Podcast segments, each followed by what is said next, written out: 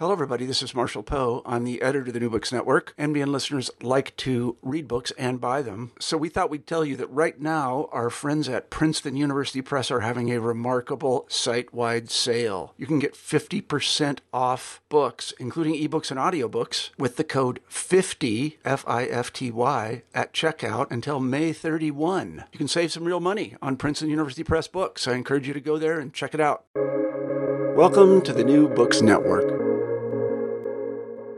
Hello and welcome back to the New Books in Indian Religions podcast. Uh, I'm your host, Dr. Raj Balkaran, and today I have the pleasure of speaking with Dr. Ayesha Irani, who is Associate Professor of Asian Studies at the University of Massachusetts. We're speaking with her about uh, a fantastic new publication that is precisely the sort of publication uh, that motivated us to, to branch out from Hindu studies to Indian religions broadly. Um, her new OUP book is uh, The Muhammad Avatara Salvation History, Translation, and the Making of Bengali Islam. Ayesha, welcome to the program. Thank you. Thank you for having me. And it's a real pleasure to talk to you about my new book. Ah, pleasure is mine. The Muhammad Avatara. So, the making of Bengali Islam, you know, uh, uh, for many of our listeners, what do you mean by Bengali Islam? Can you say a bit about that? Yeah, so um, in the context of what I do, um, I believe that all Islam, in some sense, is local Islam. Uh, and uh, as Islam moved across geopolitical frontiers, it came to be localized. And um, the way I treat this localization is through the lens of translation. And um, so so i what i'm studying is uh, an early biography of the prophet the first to be written in bengali for bengalis um, translated from persian and arabic sources into bangla. And so i study the ways in which this translator localizes an arab prophet within the cultural landscape of Bengal. And in that sense, I'm speaking about the formation of a Bengali Islam through uh, the writing of a salvation history of Islam uh, for Bengal. You know, in answering the question about what is uh, Bengali Islam, uh, you've uh, preempted uh, another of my questions, which was essentially what was your book about? What was your object of study? Um, and so uh, the book is entirely focused on this uh, Bangla um, um, um, um hagiography of the Prophet Muhammad, correct? Is that your primary That's data? Right. That's right. So um, the main focus of this book is um, a 17th century biography of the Prophet Muhammad entitled the Nabi Vangsha. It's been written by um, someone called Syed Sultan, who we know about through various um, period sources as a Sufi pir. Um, and he basically writes this, this um, what I call a salvation history. It's written as a universal history in that it starts with cosmogony, goes through the traditional line of um, Judeo Islamic prophets uh, from Adam through um, Isa, and then moving on to a full blown biography of the Prophet Muhammad himself.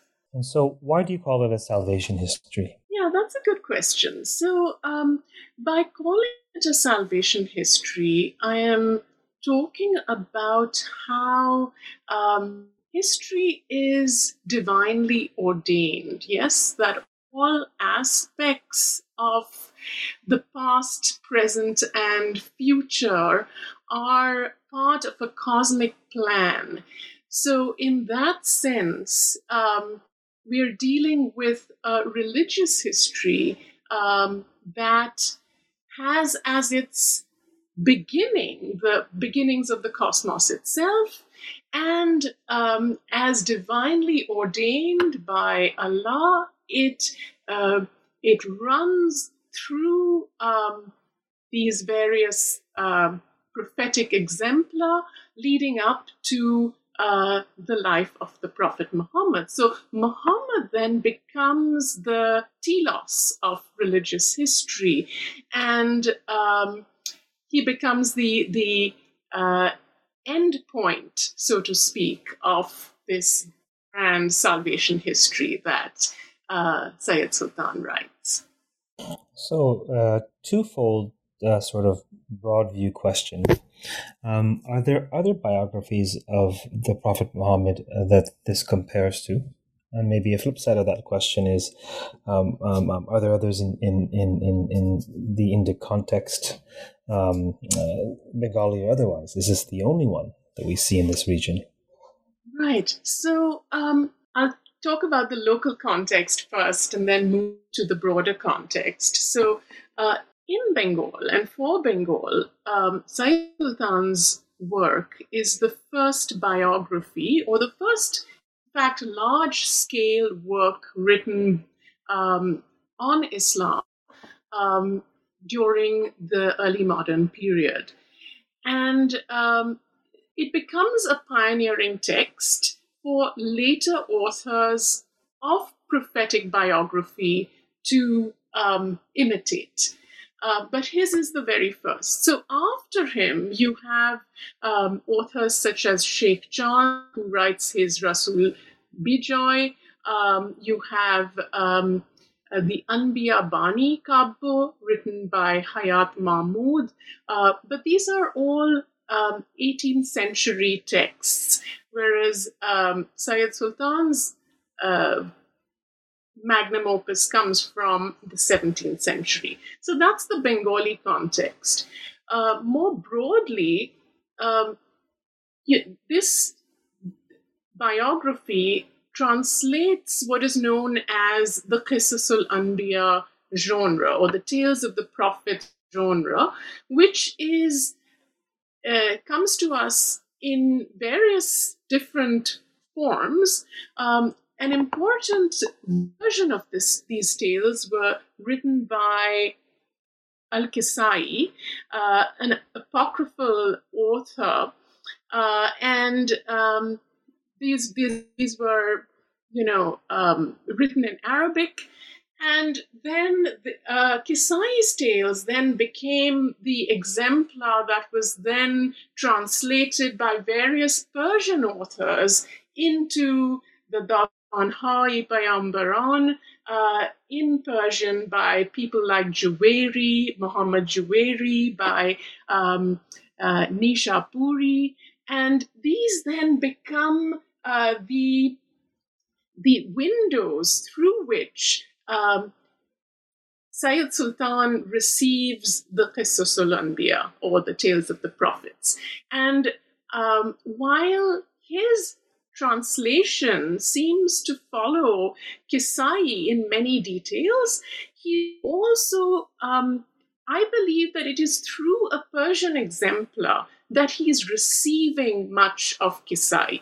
What um, Indic influences do we see in this text perhaps uh, uh, uh, perhaps uh, we could even touch on the title, the Muhammad Avatara. The ways in which um, the prophet comes to be localized within a Bengali context is sort of key to uh, the the sophisticated strategies of translation that this author uses. And uh, the Muhammad avatar sort of um, is encapsulates, in some sense, as you point out, uh, the ways in which translation functions within this text. So, um, in the text itself, Muhammad is referred to by the author as um, uh, Allah's own avatar. Yes, um, and he is he is also referred to as the Kali avatar or the avatar for the Kali age.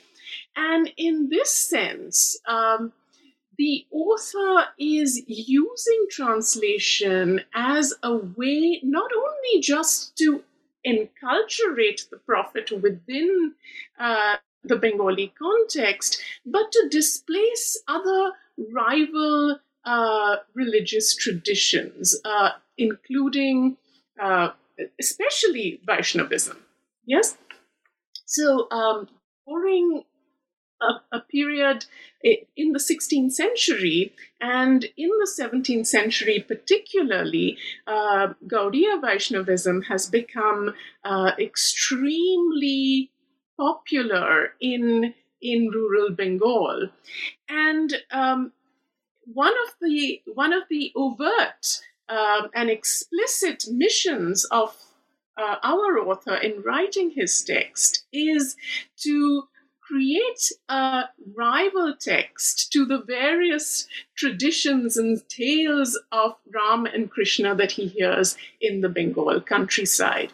So, um, not only is he now enculturating Muhammad to Bengal, but he's also creating, uh, setting up a rival for um, not only Krishna within this uh, this multi-religious environment, but he is also uh, attempting now to displace uh, not only Krishna but Krishna Chaitanya, who was the founder of the Gaudiya Vaishnava movement and um, who was also known uh, in the Gaudiya Vaishnav tradition as the Kali avatar. I just find it so fascinating the cross pollination. Uh, and of course, we have no choice but to anachronistically perhaps try to slice and dice things and see them through the lenses of scholarship and world religions. And if somebody held a gun to your head and asked, "Is this a?" you have to answer, um, "Is this uh, is this uh, an innovation of Indic religion, or, or or is this an Islamic innovation, or is it both?" How might you? How might one think of that? The the cross pollination as being an um, uh, as being is this text innovating? Yeah, is this text innovating Indic religion, Islamic religion, or both? Well, I think it is doing both, right? Uh, so, um, uh, in terms of innovation, I think any new religious tradition is going to bring in aspects of continuity and change. Yes?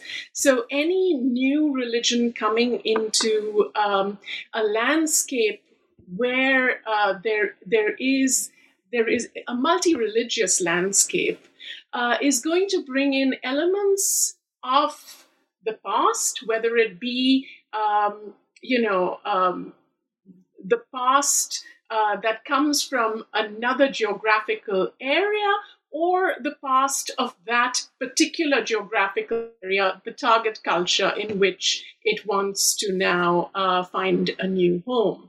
Um, so, um, in some sense, uh, manipulation of uh, the original environment, in this case, say Arabic and Persian sources, um, is taking place uh, in order to now reformulate. Uh, you know the Arabic and Persian traditions of the prophets uh, for Bengal. Um, at the same time, uh, what our author is very uniquely doing is that he is reformulating tales of Krishna himself, uh, who he is now um, bringing into this line of prophets as a new prophet. And um, uh, Krishna, in Syed Sultan's retelling, uh, is a miserable failure as a prophet. Um, and and he creates an entire parodic meta text of the tales of Krishna that we hear from the Bhagavad that have probably reached him through various oral renditions of Krishna Lila performances in Bengal. That's incredibly fascinating. Um, uh, what is the central uh, takeaway argument of the book? What are you arguing for? There are many takeaways.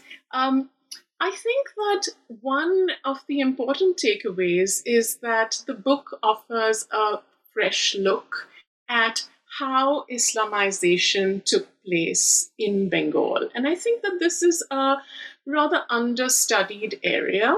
Um, and we have, uh, for instance, uh, two very important works that that uh, were written in the 80s and the 90s. Uh, the first was that of Asim Roy, who uh, wrote his book, A Literary History of what he called the syncretistic traditions of uh, Bengal, where he proffered an analysis of um, how. Uh, how Islam reached the masses via what he called cultural mediators uh, who uh, breached or um, breached the gap between great and little traditions.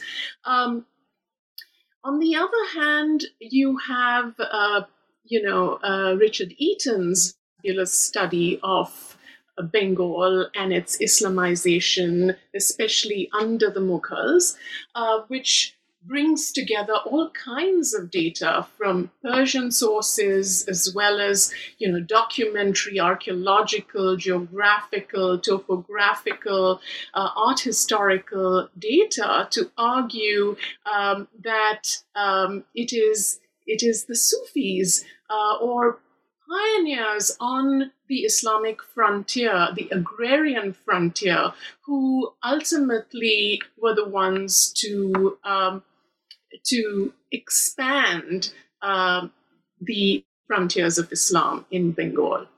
Um, my study looks at how Islam was, um, or conversion to Islam was represented to have happened uh, in the writings of Sayyid Sultan. So uh, rather than looking at how conversion to Islam happened, which is part of uh, Richard Eaton's argument.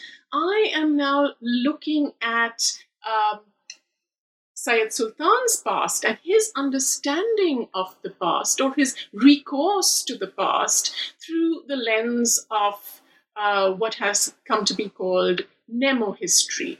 Uh, this is a term coined by uh, Jan Assmann in his uh, study of the past, and he uses this term to uh, help us uh, think about um, how people have remembered the past, and that is what I'm really concerned with in in my study. Um, I also use translation theory to uh, create a model of how translation comes to contextualize conversion. So, how translation of salvation history can now uh, be become part of the grammar of uh, literization. Yes, how it comes to be put into um, literary form. Um, and and that is something that um, I provide a, a model for, um, a hermeneutical model for, which I think would uh, sort of expands the ways in which we have begun to understand uh, pre modern translation.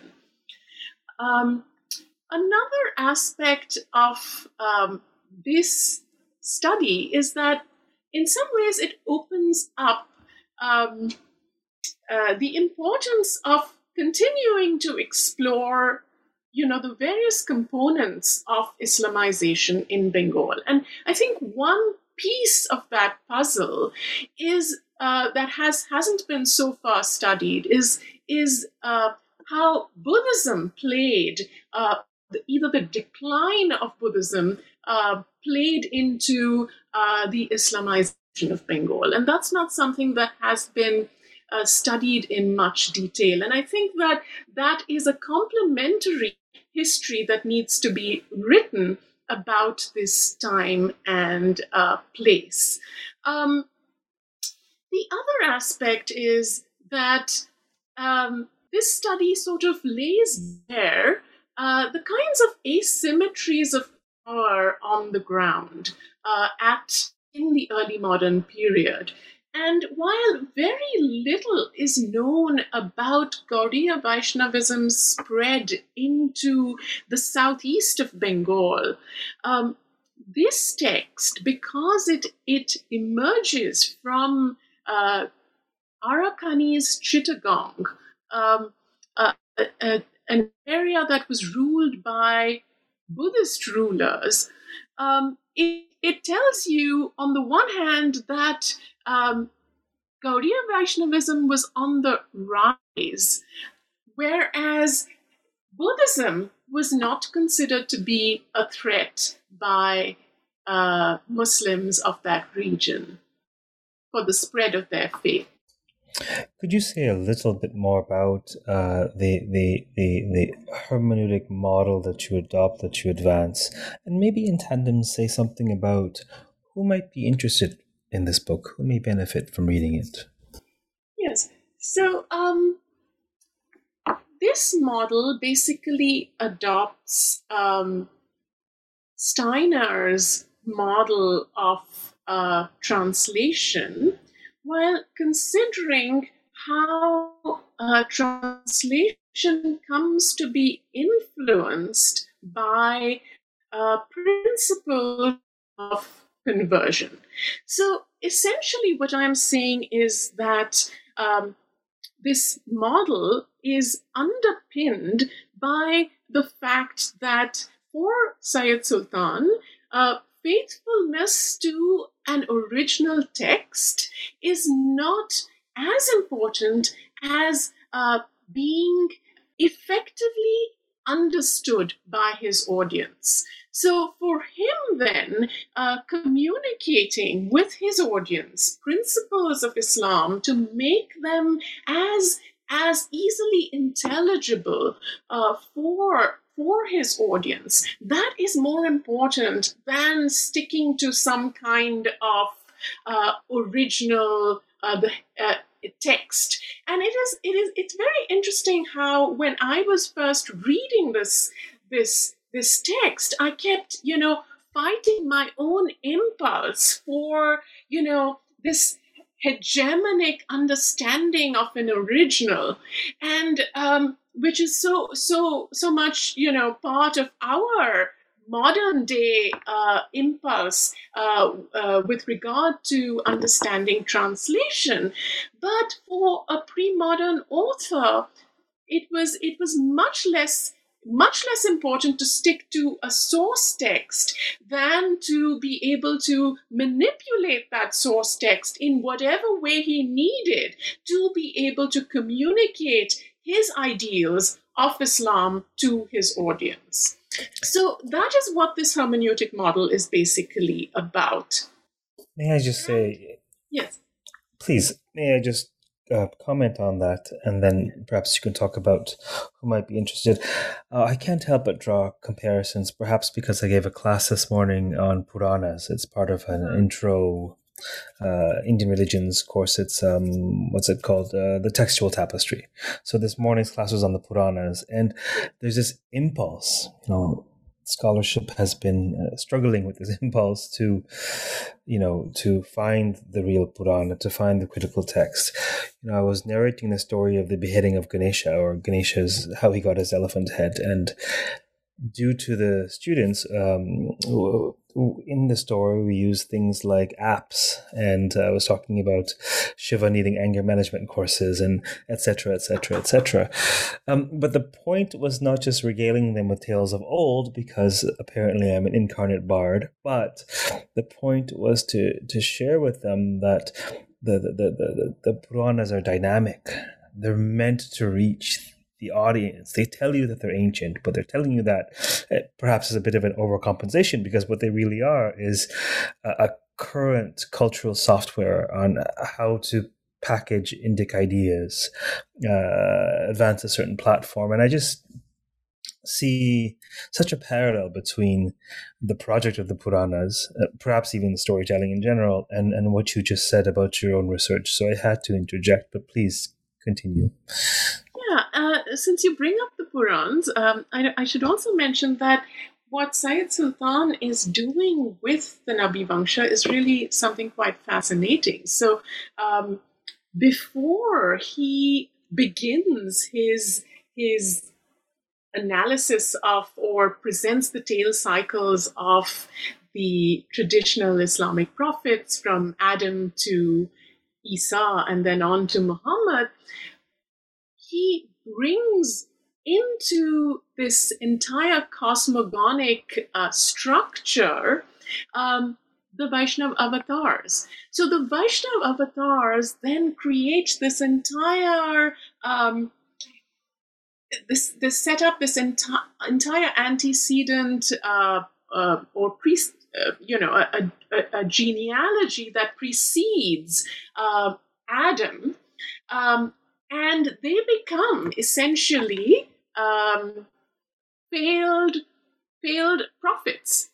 Yes, and um, it is the failure of these uh, these Vaishnav avatars, uh, including the Ram avatar, uh, who then which then calls for the uh, advent of Adam, um, and then uh, Hari or Krishna is the only one of the you know Dashavatar or the ten avatars of Vishnu who plays a prominent role within the Judeo Islamic uh, tale cycle itself. So uh, the, um, uh, the, the tale cycle of Hari then uh, is, is interspersed between the tale cycle of Abraham and Moses and then you have uh, between and this is this is actually the place in the original Qisasul Anbiya tales where uh, Joseph would typically have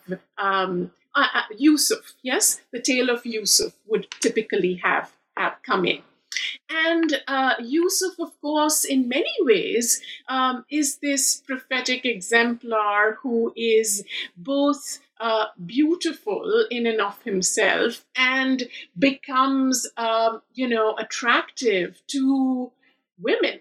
Um, and so, in, in that sense, um, Krishna becomes a suitable uh, translational equivalent for Yusuf.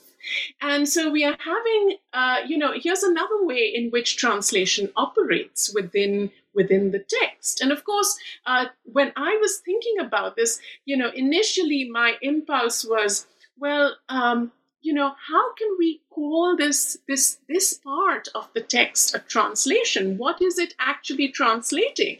And in fact, when you think about it, it it becomes a symbolic translation of of the Krishna tales in the Bhagavad. And so um, uh, there are many elements of the Purans then that come to reside within this larger, um, you know, Islamic salvation history. And what is what is also uh, fascinating then is that Syed Sultan is now creating uh, what what could have been called a Puran Quran salvation history. Yes, this is a term that comes up in the writings of medieval Bengali Muslim authors. Um, and um, it, what he is then creating is a Puran Quran history of, of you know it's this it's uh, equally fascinating and, and reassuring to hear you say that. In that, initially I thought, well, I'm I'm probably projecting much of my own object of study and methodology into into into this uh, account. Uh, of course, um, I don't know very much about the subfield that you're an expert in, so I thought this is awfully Puranic in texture and flavor and frame narratives. So it's actually uh, fantastic to hear you say yes, in your expert opinion, it is. Who might uh, benefit from reading this book? So, um, this, of course, could be widely used by you know, uh, people who study South Asia. Uh, more widely, I think it could be used by people interested in translation. yes, um, translation theorists, uh, and so on and so forth. But of course, religious historians in general, and of course, Islamicists, uh, I think would would find the book interesting. Um, so those are the, the, the, broadly the the key uh, audiences for which the book has been written. It's um, really is fascinating. Can you say a word um, for those wondering about um, the, the, the state of Islam in Bengal today? So, of course, um, you know, um, post 1947 um, and the partition of India, um, we have uh, and and and we had of course the formation of east pakistan. Um, and then later on we had the um, the the growth and you know the the 1971 um, war of liberation uh, that ultimately resulted in the creation of bangladesh. Um, so of course in bangladesh islam is well and thriving, and um, and we have uh, you know a majority Muslim nation with barely three percent of the population, which is um, which is Hindu. Um, so it, so in that sense, um, it, it, but in some sense, you know um, partition, of course, has skewed uh, the ways in which we we have uh, we can think about Greater India and uh, the pre-modern period. Um, but I'll leave it there. Oh, that's fascinating and important. And as I, uh, I want to touch on that, it is quite literally um, um, works such as yours uh, um, that that warrant calling this uh, more broadly a podcast on Indian religions, plural, uh, um, not even just Indic religions from Dharmic traditions, but sort of the, the religions that, that have taken root and have shaped what we think of as civilizational India. Um, is, if I may just add, um, uh, one important aspect of my book is the fact that, um, you know, I deal with a, a Chittagong that was ruled by the Arakanese um, sometime between the late um, 16th and mid 17th centuries. Um, and of course, um, while I was writing the book, uh, we had this great refugee um, migration of the Rohingyas. Uh, some have called it, you know, um, you know, the, the, the a genocidal war against uh, the Rohingya populations of Myanmar. Um, and today, many of these refugees are now housed in Bangladesh. And uh, while I was sort of writing the conclusion to the book, it it sort of um, there was a, a, tinge of nostalgia about uh, a time when you know these these borders and partitions did not exist, and there was a uh, there was a greater movement of peoples uh, through the riverine networks of Bengal, uh, and uh, these these kinds of um, rifts between nation, the nation states that have uh, now populated our globe uh, didn't exist in an in an earlier period. Of course, wars still existed, but um, uh, there was much greater uh, movement of peoples uh, across across borders uh, in an earlier period. So uh, there was this, this sense of nostalgia as I as I completed the the uh, end of this book, particularly because uh, I had been working with communities in Chittagong who had now um, reified uh, Syed Sultan as a pir in their uh, area. And um, they had, uh, you know, miraculously uh, received the cot uh, that Syed Sultan was supposed to have slept on uh, from uh, Arakan, where he is supposed to have died. And he uh, sent this cot upriver along the Naf River, which uh, bifurcates uh, Bangladesh from Arakan today. And uh, you know, it is the same river that many, many of the uh, um, Myanmaris could not, the Rohingya could not cross because um, of, you know, government controls and the patrolling of that river. But that cot in a pre-modern period was sent up and it reached uh, in Chittagong. So about how rivers uh, can become uh, both, uh, you know, these spaces which connect as well as divide people. That's a fascinating point. Um, is there anything else about the book that you had hoped we touch on? I think we've covered, um, you know, the most important salient features of the book, and uh, yeah, thank you for for taking the time to read it and uh, and uh, help me think about think through it with you again. Uh, you're most welcome. Um, I have the easy part of asking the questions, don't I? um, great. No, it's it's a pleasure. It's a bit of a public service and a service to our colleagues who listen and engage. Um, uh, how appropriate the book is for teaching purposes, perhaps, or even research. So it really is a pleasure, and it's become um, this podcast began as sort of this uh, this this favor, and then it was this kind of hobby, and now it's a little bit of a lifestyle. so. Wonderful! It's certainly a service to the uh, community at large uh, and our uh, you know uh, academic community as well. Fantastic. So, um, thank you very much for appearing today.